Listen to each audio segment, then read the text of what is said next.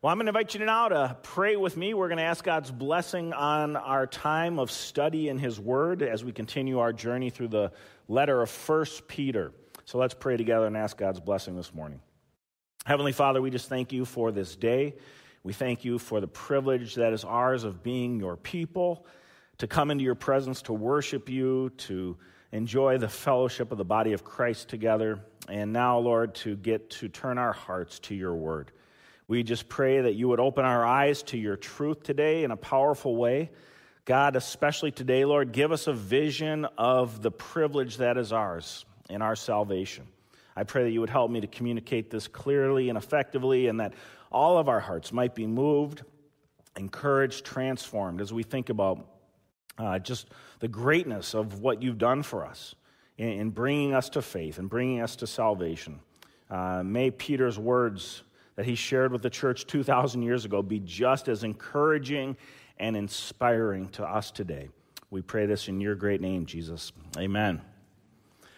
Well, I mentioned uh, earlier that I've been involved in apologetics teaching. Apologetics is simply uh, the art and science of giving a defense for the Christian faith. And so, all the way back in the beginning of the early church, there were Christian apologists who defended the truths of biblical Christianity. Uh, my father was a professional apologist his whole career. He traveled all over the world uh, sharing the good news of Christ and the reasons for why we believe what we believe. His, his name was Ron Carlson. He had a ministry, Christian Ministries International. Uh, I mentioned earlier, I'm still involved in my father's apologetics ministry, even though my dad has passed away uh, 10 years ago. And so uh, part of growing up in that environment uh, with, a, with a professional Christian apologist as my father was I had a lot of unique experiences as a kid growing up. Uh, over the years, I've had the privilege of traveling to 31 countries on six different continents. Uh, we've been to every continent except Antarctica, and the only reason we haven't been there is there's nobody to preach to there. So, um, but uh, but God really just gave me some really cool and unique experiences growing up, uh, traveling with my dad, uh, and then as I got older, sharing in ministry with him. And and uh, one of the one of the trips, uh, actually the last trip I took with my father before he passed away. Uh, 10 years ago, we had the privilege of going to China. I've shared some stories with you about our time on the North Korean border there in, uh, in northern China. Uh, here's a picture of my uh, father there in the middle, and then that's me on the left and my brother Jared on the right. We're standing on the Great Wall of China. This is the easternmost portion of the Great Wall of China. Right over that hill that you see there, uh, that drops down into the Yalu River, which divides China from North Korea. So this was the, the easternmost section of the Great Wall of China. And uh, one afternoon, when we had some free time, our, our host took us there, and we had a great, uh, great day uh, hiking up and down that Great Wall. And it was just an incredible experience. But, you know, I was thinking about this trip this week because while we were hiking on the Great Wall, my dad shared something with my brother and I that we had heard many times growing up and in our travels with him. We're, we're standing there on the Great Wall and we're looking out over the, expan- uh, over the expanse across the border into North Korea. And my dad turned to my brother and I and he said, Guys, how many of your friends would love to be here right now? And, we had heard him say that many times, you know, whether it was when we were in the Great Barrier Reef of Australia or whether we were, you know, visiting the Wailing Wall in Jerusalem or whether we were in the jungle somewhere in South America. Uh, oftentimes my dad would say to us, Hey, how many of your friends would love to be where we are right now? And, and I was thinking about that this week because I think the Apostle Peter would resonate with that idea. In fact, we're going to see in our passage this morning that the Apostle Peter basically says to the church 2,000 years ago and the church today, believers today, do you guys realize what a privilege it is to be where we are today? That, that's, that's the message of the Apostle Peter, that he wants to encourage us with the privilege that is ours in our great salvation. Just like my dad wanted us to realize and not take for granted the, the privilege that we had of standing on the Great Wall Peter wants believers to know that we too share in a great privilege, the great privilege of our salvation. We hold a privileged place today in God's plan of salvation. If you remember from the past two weeks, the Apostle Peter is writing to a church that is experiencing the reality of homesickness. The, these early church Christians 2,000 years ago, they were living in a culture, they were living in a time and a place where, where being a Christian was a difficult reality. They, they were dealing with oppressive governments, they were dealing with opposition in the popular culture around them. They were dealing with the reality of unbelieving family members and the internal strife that that caused in their lives. They, they had all of these challenges that came with following Jesus, and, and many of them were wondering, is, is this worth it? I mean, I mean, is it really worth all the pressure and all the uh, hassle and all the opposition following Christ? And, so Peter is writing to these Christians who, who really, as we talked about, were, were homesick. They, they were longing for their heavenly home. They were longing to have that day when they would be reunited with Jesus and they would know the fullness of their salvation. And, and yet here they are in a world that was oftentimes felt very foreign to them where they felt like aliens and strangers. And, and so Peter's writing to these homesick Christians to encourage them. And if you remember back in week one, we, we looked at in the opening verses of 1 Peter chapter 1, Peter reminded these Christians who they are. You are exiles in this world. This world is not your home. Don't get too comfortable here, and don't be surprised when you face opposition. And then he reminds them not only are they exiles, but he reminds them of whose they are. You are elect exiles, chosen by God. God has ordained your lives. He's ordained your salvation. He foreknew you before the foundation of the world. Be encouraged in that. You are a chosen people. And then he says not only who you are and whose you are, but who you will be. And he points them to the future promises of their eternal inheritance in heaven and all the glories that we're going to experience. And so he shares that to encourage these believers and, and to encourage us. And then last week, you remember, he took us into the valley of tribulation, into the reality of the, the trials and challenges that we all face in our lives. And if you recall from last week, Peter shared with us that we can know joy. Joy inexpressible, Peter described it. We can know that joy even in the midst of the challenges and the trials of our lives. And we talked about how do we know that joy? Well, we have these pillars, right? We have the pillar of our faith in Jesus Christ, we have the pillar of our hope in his promises. And when we anchor our lives to the two, these two great pillars, we will rest in the joy and peace that Peter describes as being an inexpressible kind of a joy, even in the midst of the trials of our lives. And so, again, Peter's writing all of this to encourage Christians facing trials, challenges, opposition in this world.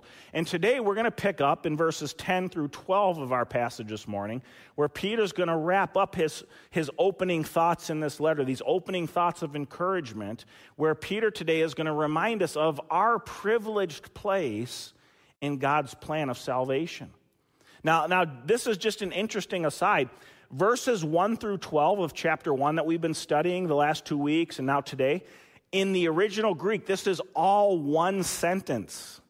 This is one continual sentence. Now, your Bible has it broken up into a couple paragraphs, right? But in the original Greek, this was all one continuous flowing thought from the Apostle Peter. He's writing this ongoing, flowing, this beautiful, lengthy sentence describing to us the reasons why we have to hope in this world. And today, Peter's going to wrap up his introduction with our privileged place in God's plan of salvation. Let's take a look at 1 Peter chapter 1 verses 10 through 12 together this morning. Peter continues on. He says, concerning this salvation. All right, so everything we've just talked about here the last two weeks, concerning this salvation, the prophets who prophesied about the grace that was to be yours searched and inquired carefully, inquiring what person or time the Spirit of Christ in them was indicating when he predicted the sufferings of Christ and the subsequent glories. It was revealed to them that they were serving not themselves, but you in the things that have now been announced to you through those who preach the good news to you by the power, by the Holy Spirit sent from heaven, things into which angels long to look. Interesting passage here these short three sentences, three, three verses. But here, Peter details for us the, the privilege that is ours in our salvation. I, I want to highlight for us this morning three aspects of the privilege that is ours that, that Peter points out here to the early church, to things that are promises and privileges that are just as applicable to you and I today. Why, why are we doing this, friends? Because Peter wants us to appreciate just how unique and special and amazing our privileged place in the history of God's plan of salvation really is.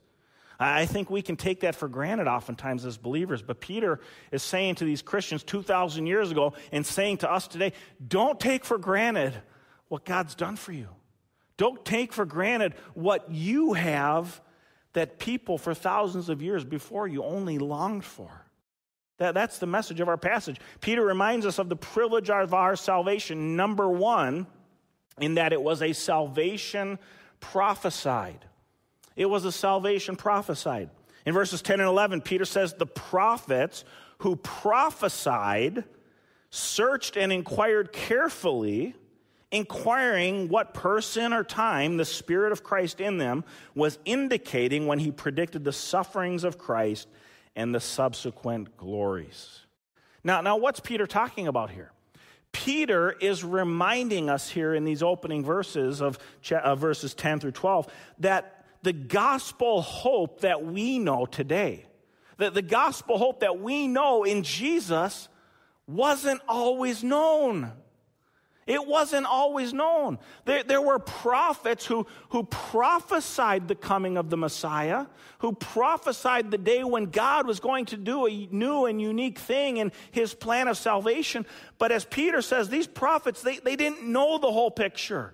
In fact, for thousands of years before Jesus, God's people only saw in part the wondrous plan of God to send his son, the Messiah, the Savior, into the world. And as Peter reminds us, even the prophets who prophesied the coming of this Messiah, they, they searched, they, they inquired carefully, they studied the word, trying to figure out the person, the time, when these things were going to happen. They longed to know when God's plan of salvation would be fulfilled. But for them, they only saw in part. It's very interesting, friends, when you study the Old Testament. Throughout the Old Testament, we find dozens and dozens of prophecies that God had given to his people through the prophets to remind them that he was about to do something special in the history of the world. He was going to send a Messiah, a Savior, the once for all time sacrifice for our sins. He was going to create a, a new way of relating to Him, a, a new way that would change everything from that point forward. And Peter reminds us the prophets, they inquired, they searched, they tried to understand these things. When you go through the Old Testament prophecies, going back thousands of years before Jesus, all the way back to the book of Genesis 3:15, the prophets tell us, Moses tells us here in Genesis 3 that, that the Messiah would come from the seed of a woman. Now, now, friends, that's the most unique person in all of history because every other person in history is born of the seed of a man. Yet Moses tells us that the, this Messiah would be of the seed of a woman. He, he would be a unique person in all of history. Micah 5 2, 700 years before Jesus, tells us the exact place of his birth. He would be born in the town of Bethlehem. Isaiah 7 14 tells us that he would be born of a virgin. All right, friends, that eliminates a lot of people, a lot of possible people, candidates to be the Messiah, doesn't it? Right? Psalm 2 7, David speaks of the Messiah's eternal sonship. Deuteronomy 8, 18 15 tells us this Messiah would be a prophet. Psalm 110, verse 4, tells us this Messiah would be a priest. 2 Samuel tells us this Messiah would be a king. Psalm 41 9 tells us that this Messiah would be betrayed by a friend. Zechariah 11 tells us that he would be betrayed for 30 pieces of silver. Keep in mind, friends, all of these prophecies were written hundreds, if not thousands, of years before Jesus Christ. Psalm 35 11 tells us the Messiah would be falsely accused. Isaiah 50, verse 6, tells us the uh, Messiah would be insulted and abused. Psalm 22, that he would die by crucifixion.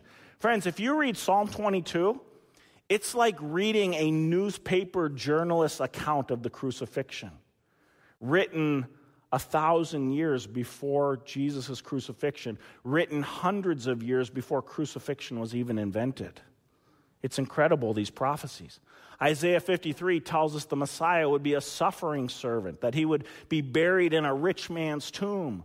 Psalm 16 tells us that his body would not see decay. He'd be buried in a tomb, but his body would not decay. Why? Well, we know why, right? Because of, as Peter described, the subsequent glories. He rose from the grave.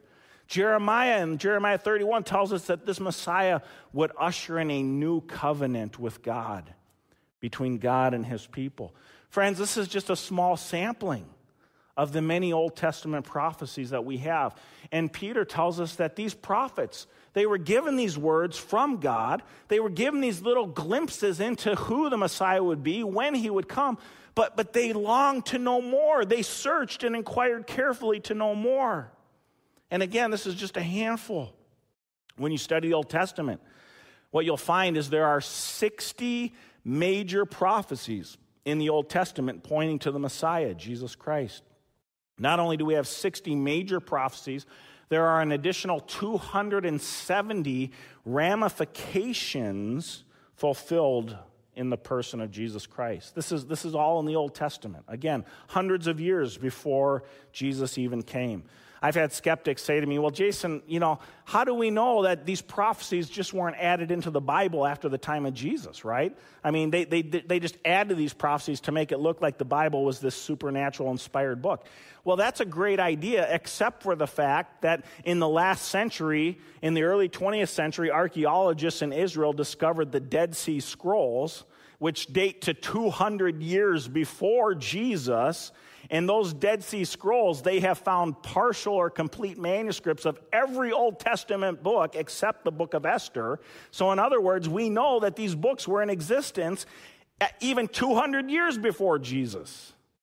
Right? So, again, these prophecies are truly miraculous fulfillment, giving us confidence and, and trust in the authority of God's word. But, but it's not just confidence in the authority of God's word that these prophecies give us. These prophecies are also remarkable confirmation for us of the reality that Jesus truly was the promised Messiah. A number of years ago, a, a, mathematician from Westmont College, a man by the name of Dr. Peter Stoner, he wrote a popular apologetics book titled Science Speaks. And Dr. Stoner, being a mathematician, he, he started wondering, you know, mathematically, looking at all these prophecies in the Old Testament, he started wondering, you know, what would be the probability of any one man in history fulfilling all of these Old Testament prophecies? And Dr. Stoner started realizing, you know, that would be such a huge task to calculate that. Let's just take eight. Let, us just take eight of these Old Testament prophecies. What would be the probability that any one man in history would fulfill even eight of these Old Testament prophecies? Well, so Dr. Stoner does the math and he calculates the probability of any one man in history fulfilling just eight of the Old Testament prophecies of the Messiah as being one in 10 to the 17th power. Now, if you don't know what that means, that means a one with 17 zeros after it. That, that's a pretty big number. Just to give you a visual picture of what that means, Dr. Stoner uses the illustration. He says that would be like if you were to cover the entire state of Texas in silver dollars buried two feet deep. So you cover the entire state of Texas two feet deep in silver dollars, and then you take one of those silver dollars and you mark an X on it, and you hide it out there throughout that mass of silver dollars and you give an individual a blindfold and you tell them that they have one pick, one pick to find the silver dollar with the X on it. Dr. Stoner says that's the same probability of any one person in history fulfilling just eight of the Old Testament's messianic prophecies. He concludes that when we consider this mathematically, we see clear evidence that these prophecies were supernaturally inspired by God to point us to the Messiah, Jesus Christ. Now, friends, we shouldn't be surprised by this because the Bible tells us that that's what God's word is. It's the supernatural inspired word of God. In fact, the apostle Peter in 2 Peter chapter 1 verse 20 and 21, Peter tells us, know this first of all that no prophecy of scripture comes from someone's own interpretation. For no prophecy was ever produced by the will of man, but men spoke from God as they were carried along by the Holy Spirit. So, when we think about those 60 Old Testament prophecies pointing to Jesus, when we think about the remarkable accuracy of the pro- these prophecies and the fulfillment of these prophecies and the unlikely probability that any person could ever fulfill all of these prophecies, right? Why, why did that take place? It's because these prophecies were all given under the inspiration of the Holy Spirit. It was God who worked upon the human authors of Scripture to convey these prophecies to us. And so we shouldn't be surprised at the remarkable nature of what we have in the Old Testament and, and in these prophecies pointing us to Jesus Christ. Now, friends, keep in mind, here we are 2,000 years later, right?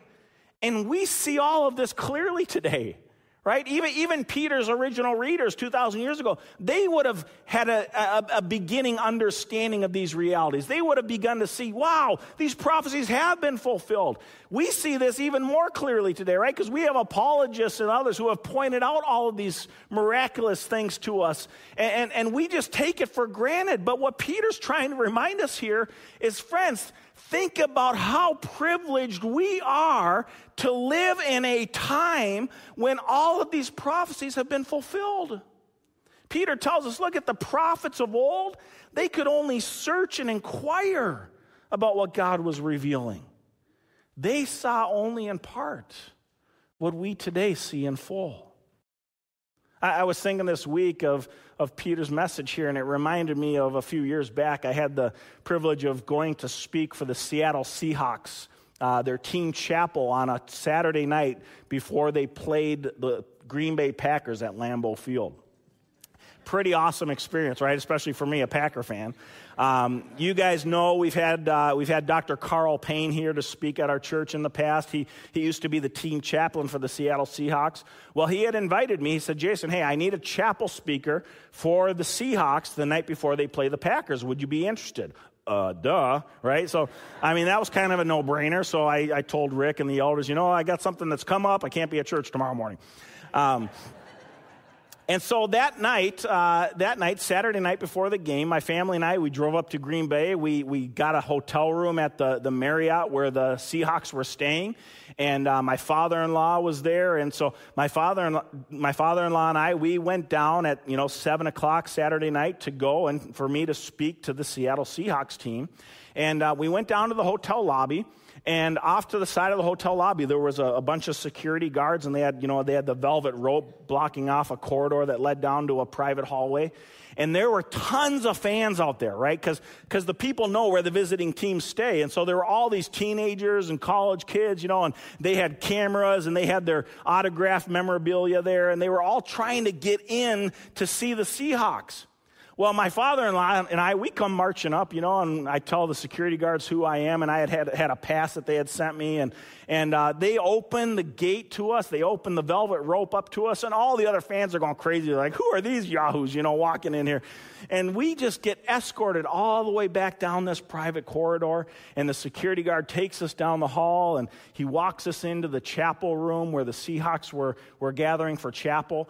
And I got to preach for 30 minutes to the Seattle Seahawks. And I kid you not, right in front of me, closer than where you are to me right now, Mike, Russell Wilson sitting right there for 30 minutes, right in front of me.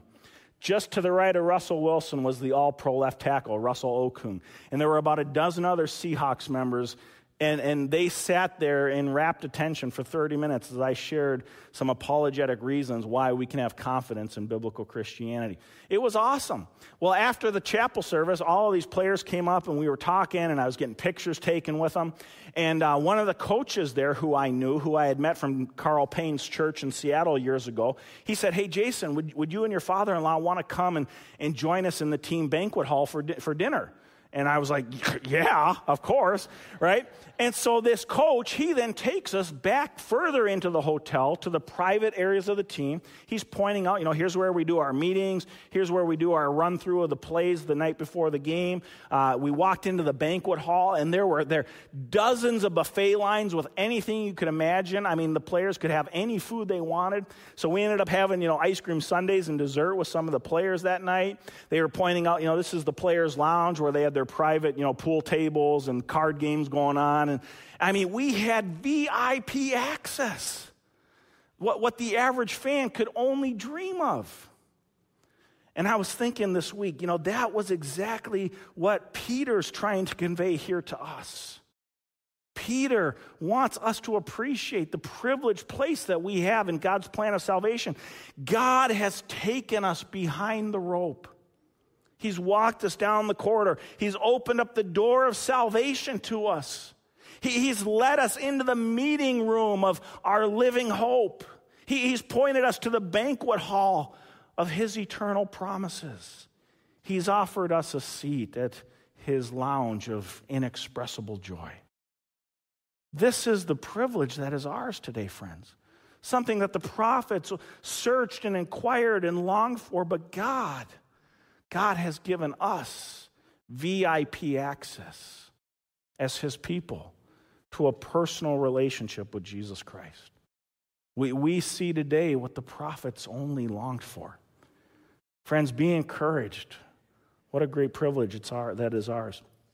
The second thing that Peter reminds us of the privilege of our salvation he says we're privileged today in our salvation because it's not only a salvation that was prophesied that we've now seen fulfilled, but it's a salvation that has been provided. We understand today that God has fulfilled these prophecies. Salvation is ours in the person of Jesus Christ. In verse 12a, we read, These prophets, they were not serving themselves, Peter says, but they were serving you Peter says the spirit inside them revealed to them that, that these prophecies, that they weren't about their generation. Everything we read in Isaiah and Jeremiah and Ezekiel, the Holy Spirit pointed out to them that these prophecies weren't given for their sake. They were given for your sake. They were given for you, Peter says. All of these Old Testament prophecies, everything that was so long hoped for by God's people, have now been realized in the incarnation of Jesus Christ. Friends, let me ask you do you know what we're going to be doing three months from today? Three months from today, Sunday, December 26th, we're going to be right here celebrating Christmas at Lakes Free Church. We're going to have a special family Christmas service that morning, Sunday, December 26th. You know, I was thinking this week, it's never too early to start celebrating Christmas, is it? I, I want to spend some time here this morning talking a little bit about Christmas because, you know, at, at Christmas time, and we're not that far away from the Christmas season, we often hear the statement, Jesus is the reason for the season, right? We hear that, right? What exactly does that mean? Jesus is the reason for the season. Well, well, we know today that what that means is that Christmas is all about the incarnation of Jesus Christ. What is the incarnation? The incarnation is just simply a fancy philosophical word that means God stepped out of eternity into time, taking on human flesh to personally reveal himself to us so that we could know him. When, when we look to Jesus Christ, we are seeing God incarnate incarnated in the person of Jesus Christ. So we can know and relate to him through Jesus. What a, what a unique privilege. That salvation has come, it's been provided. Should, should we celebrate Christmas a little bit this morning? Let, us look at one of those great Christmas passages in the, in the Gospel of Luke, Luke chapter 2. Remember when the first Christmas was announced to the shepherds? In Luke chapter 2. In the same region, there were shepherds out in the field keeping watch over their flock by night. And an angel of the Lord appeared to them, and the glory of the Lord shone around them, and they were filled with great fear. And the angel said to them, Fear not, for I bring you good news of great joy that will be for all people. For unto you is born this day in the city of David a Savior who is Christ the Lord. And this will be a sign for you. You will find a baby wrapped in swaddling clothes and lying in a manger. And suddenly there was with the angel a multitude of heavenly hosts praising God and saying, Glory to God in the highest, and on earth peace among those with whom he is pleased. Now, that last statement might sound a little curious to you, right? Glory to God in the highest, and peace among those with whom he is pleased. We often hear at Christmas time those words stated as glory to God in the highest and peace on earth, goodwill toward men, right? But that's not what the Bible says. The Bible doesn't say peace on earth, goodwill toward men. That's a Christmas carol version of Luke's gospel. That's a Hallmark greeting card version of Luke's gospel. What does Luke's gospel really say? The angels announce the arrival of the Messiah and they say, Glory to God in the highest and peace on earth among those with whom he is pleased. Friends, what does that imply? It implies that peace is only found in a personal relationship with Jesus Christ. It implies that there are some who won't experience peace with God. And so you have to ask the question well, well how do we get ourselves in that group, right? I, I mean, I want to be one of those among whom he is pleased, right? I, I want to be one of those people. How do we get to be one of those people, one of those people with whom God is pleased? Well, we find the answer in the next verses in terms of what the shepherds did in response to this message. Look at verses 15 and 16. When the angels went away from them into heaven, the shepherds said to one another, Let us go over to Bethlehem and see this thing that has happened, which the Lord has made known to us. And they went with haste and found Mary and Joseph and the baby lying in a manger. Luke tells us these shepherds heard this message and they went with haste and they found Jesus. Because peace, friends, is only available in a personal relationship with Jesus Christ. Peace on earth and goodwill amongst those with whom he is pleased. How do we become part of that group? We become part of that group through a relationship with Jesus Christ. Let me ask you, friends, this morning have you found peace with God? Have you found peace with God in a personal relationship with Jesus Christ? If you haven't, I would encourage you, just like these shepherds, go with haste.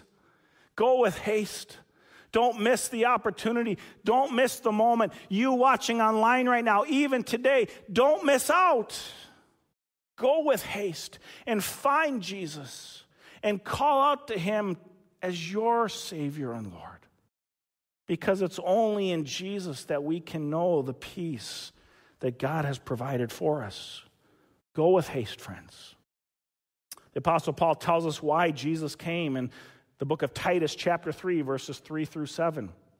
The Apostle Paul says, For we ourselves were once foolish, disobedient, led astray, slaves to various passions and pleasures, passing our days in malice and envy, hated by others, hating one another. Friends, can you relate to any of that? I know I can, before I knew Jesus. But Paul says, when the goodness and loving kindness of God, our Savior, appeared, He saved us not because of works done in, uh, by us in righteousness, but according to his own mercy. By the washing of regeneration and renewal of the Holy Spirit, whom he poured out on us richly through Jesus Christ our Savior, so that being justified by his grace, justified being made right with God by his gift of grace through Jesus Christ, we might become heirs according to the hope of eternal life. Paul says, Look, you can't earn this salvation. It's not by good works that you make your way into heaven. Paul says, You are justified only by the grace of God in the person of Jesus Christ. That's why Jesus Christ came into the world that first Christmas. Jesus Christ came to show us who God was, how we could have a right relationship with Him. He laid down His life on the cross as the perfect, once for all time sacrifice for our sins, so that when we put our trust in Him, we might be justified in God's eyes. We can come back into a life giving, eternal life providing relationship with God. And it's a free gift that comes to all who trust in Jesus. What a privilege is ours, friends, to know that gospel hope, to have that gospel hope available to each and every one of us today. I pray that none of us miss out on, on this amazing grace. And by the way, this amazing grace that God's lavished on us in Jesus Christ, this is what Peter's talking about in that curious little statement at the end of our passage in verse 12. Peter talks about things into which angels long to look. What do the angels long to look into? They long to understand our unique salvation, our privileged position in a personal relationship with God. The angels long to look into this. Author Randy Alcorn says the miracle of the cross was made possible by the miracle of the incarnation. The angels must have been stunned to see the second member of the triune God become a human being. And friends, it wasn't just that Jesus took on human form that stunned the angels, but think about this. Can you imagine the angels' curiosity as the creator of the universe stooped to his knees to wash the feet of the people that he had formed. Or the shock of as, as the angels watched the one who commanded wind and waves as he was arrested and insulted and abused. Or can you imagine the, the angel's horror as the eternal Son of God hung on a cross bearing his Father's wrath for us. Or their wonder as Jesus rose from the tomb and offered the gift of a personal relationship with him to the very people who had rebelled against him. Wow. Things into which angels long to look. The privilege that is ours to know Jesus, to know this great salvation that we have. Friends, we are AD people because of Jesus Christ. 2,000 years ago, the world was forever split into BC and AD. Before Christ, and Anno Domini, the year of our Lord. Don't ever forget, we are AD people, friends, because of Jesus. Some of our woke, politically correct historians a few years ago decided to reterm those terms to, to BCE, before the Common Era, and CE, Common Era. Friends, we are not CE people. There is nothing common about this era. Because ever since the time of Jesus, this has been the year of our Lord. Anno Domini.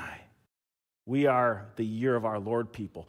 2021, friends, is the year of our Lord because Jesus has come. Because Jesus has come, we can be a people of hope. Whatever takes place this year, whatever goes on in our lives, whatever circumstances we might face, you're an AD person because of Jesus. Anno Domini, the year of our Lord. Amen. Thirdly, Peter points out to us in our passage at the end of verse 12 the privilege of our great salvation and that it's a salvation that's been proclaimed. Here in verse 12, Peter reminds us of this great privilege that is ours and the reality that this salvation was proclaimed to us. He, he says in verse 12, he says, It was revealed to them that they were serving not themselves, but you in the things that have now been announced to you through those who preached the good news to you by the Holy Spirit sent from heaven. Friends, don't ever neglect the privilege that is ours in the reality that somebody preached God's word to you. Somebody preached God's word to me. I'm here standing today because somebody came and declared the good news of Jesus Christ to me. What, what a blessing. Those of you who are here this morning, we can all point to somebody or, or a multiple group of multiplicity of people that God used to preach the good news of Jesus Christ to us. And what a privilege that is. Do you know that for most of history and even for many people in our world today, the message of the gospel is, is an unknown reality? And this is why Jesus called his disciples to go into all the world. Acts chapter 1 8, Jesus says, You will receive power when the Holy Spirit comes on you, and you will be my witnesses. Here in Jerusalem, and in Judea, Jerusalem, Samaria, to the very ends of the earth, he says. Why does he say this? Because people need to know. They need to hear. And Peter reminds his readers 2,000 years ago somebody took up that calling and they came and they brought you the hope of the gospel. And today, friends, we too share in that great commission. Uh, of, of the calling of taking the good news and proclaiming the good news to others in the same way that somebody proclaimed that good news to us because people need the Lord. They need to hear the message of the gospel. Who's going to tell them about him? Who's going to be the bearer of their blessing? Just as somebody was the bearer of your blessing in bringing you the good news of the gospel. Romans 10 13 through 15, the Apostle Peter reminds us how beautiful are the feet of those who bring the good news. Why? Because somebody needs to hear. Who's going to share? I want to share a great story with you this morning to encourage us in this last point of our calling to take the privilege of our salvation to others. Three, four weeks ago, I was outside right out here greeting people after the service. Cindy Jurek comes up to me and she's all excited. She says, Jason, I want to tell you something really cool. She says, I started volunteering for Awana this year. I said, Well, that's great. And she says, Well, yeah, but you got to know why. She, she says there are these two little neighbor boys that Mike and I have recently started reaching out to. And they don't have any Christian influence. And, and we invited them to come to church with us, and they're going to start coming to Awana. And so I wanted to serve, I wanted to be one of their leaders so that I can have a role in bringing these boys to Jesus someday. And I was all excited hearing Cindy share this with me. And, and out of the corner of my eye, I saw Don Stahl down here. If you don't know Don Stahl, Don Stahl is one of our church elders. He's one of my best friends and one of the elders of our church. And, and I said to Cindy, Cindy, I got to tell you a story. Two weeks earlier, Don Stahl comes up to me right out there after the service. He says, Jason, I want you to meet someone who's very special to me. He introduces me to this older woman, uh, one of our seniors here in the church, who's been coming in recent months. I had never met her yet. Her name is Beverly. And Don happened to run into Beverly that morning. Hadn't seen her in 30 years. Don comes up and he says, and I'm sharing this with Cindy. Don comes up, he says, Jason, I want you to meet Beverly. And I didn't know Don's story, but Don says, Jason, I grew up in a non Christian home. And Beverly was the neighbor who lived across the street from my family. And when I was a little boy, Beverly started inviting my brother and I to come to vacation Bible school. She would hold Bible studies in her garage for the kids in the neighborhood. We learned Christian songs, we learned Christian verses. And it was Beverly who, all my earliest memories of Christianity, it was Beverly who sowed those seeds. And it was because of Beverly that I ultimately gave my life to Jesus Christ. And I'm here today because there was this faithful woman in my neighborhood who reached out to a non Christian family. And we are blessed today with having a man like Don as one of our elders because of the influence of Beverly in his life. Friends, don't ever discount what God can do when his people step out in faith and take the good news of the gospel of Jesus Christ to a world that so desperately needs it. The Holy Spirit will come alongside of you and empower you. He'll work through you and God just calls you to be the messenger. And God takes average, ordinary people.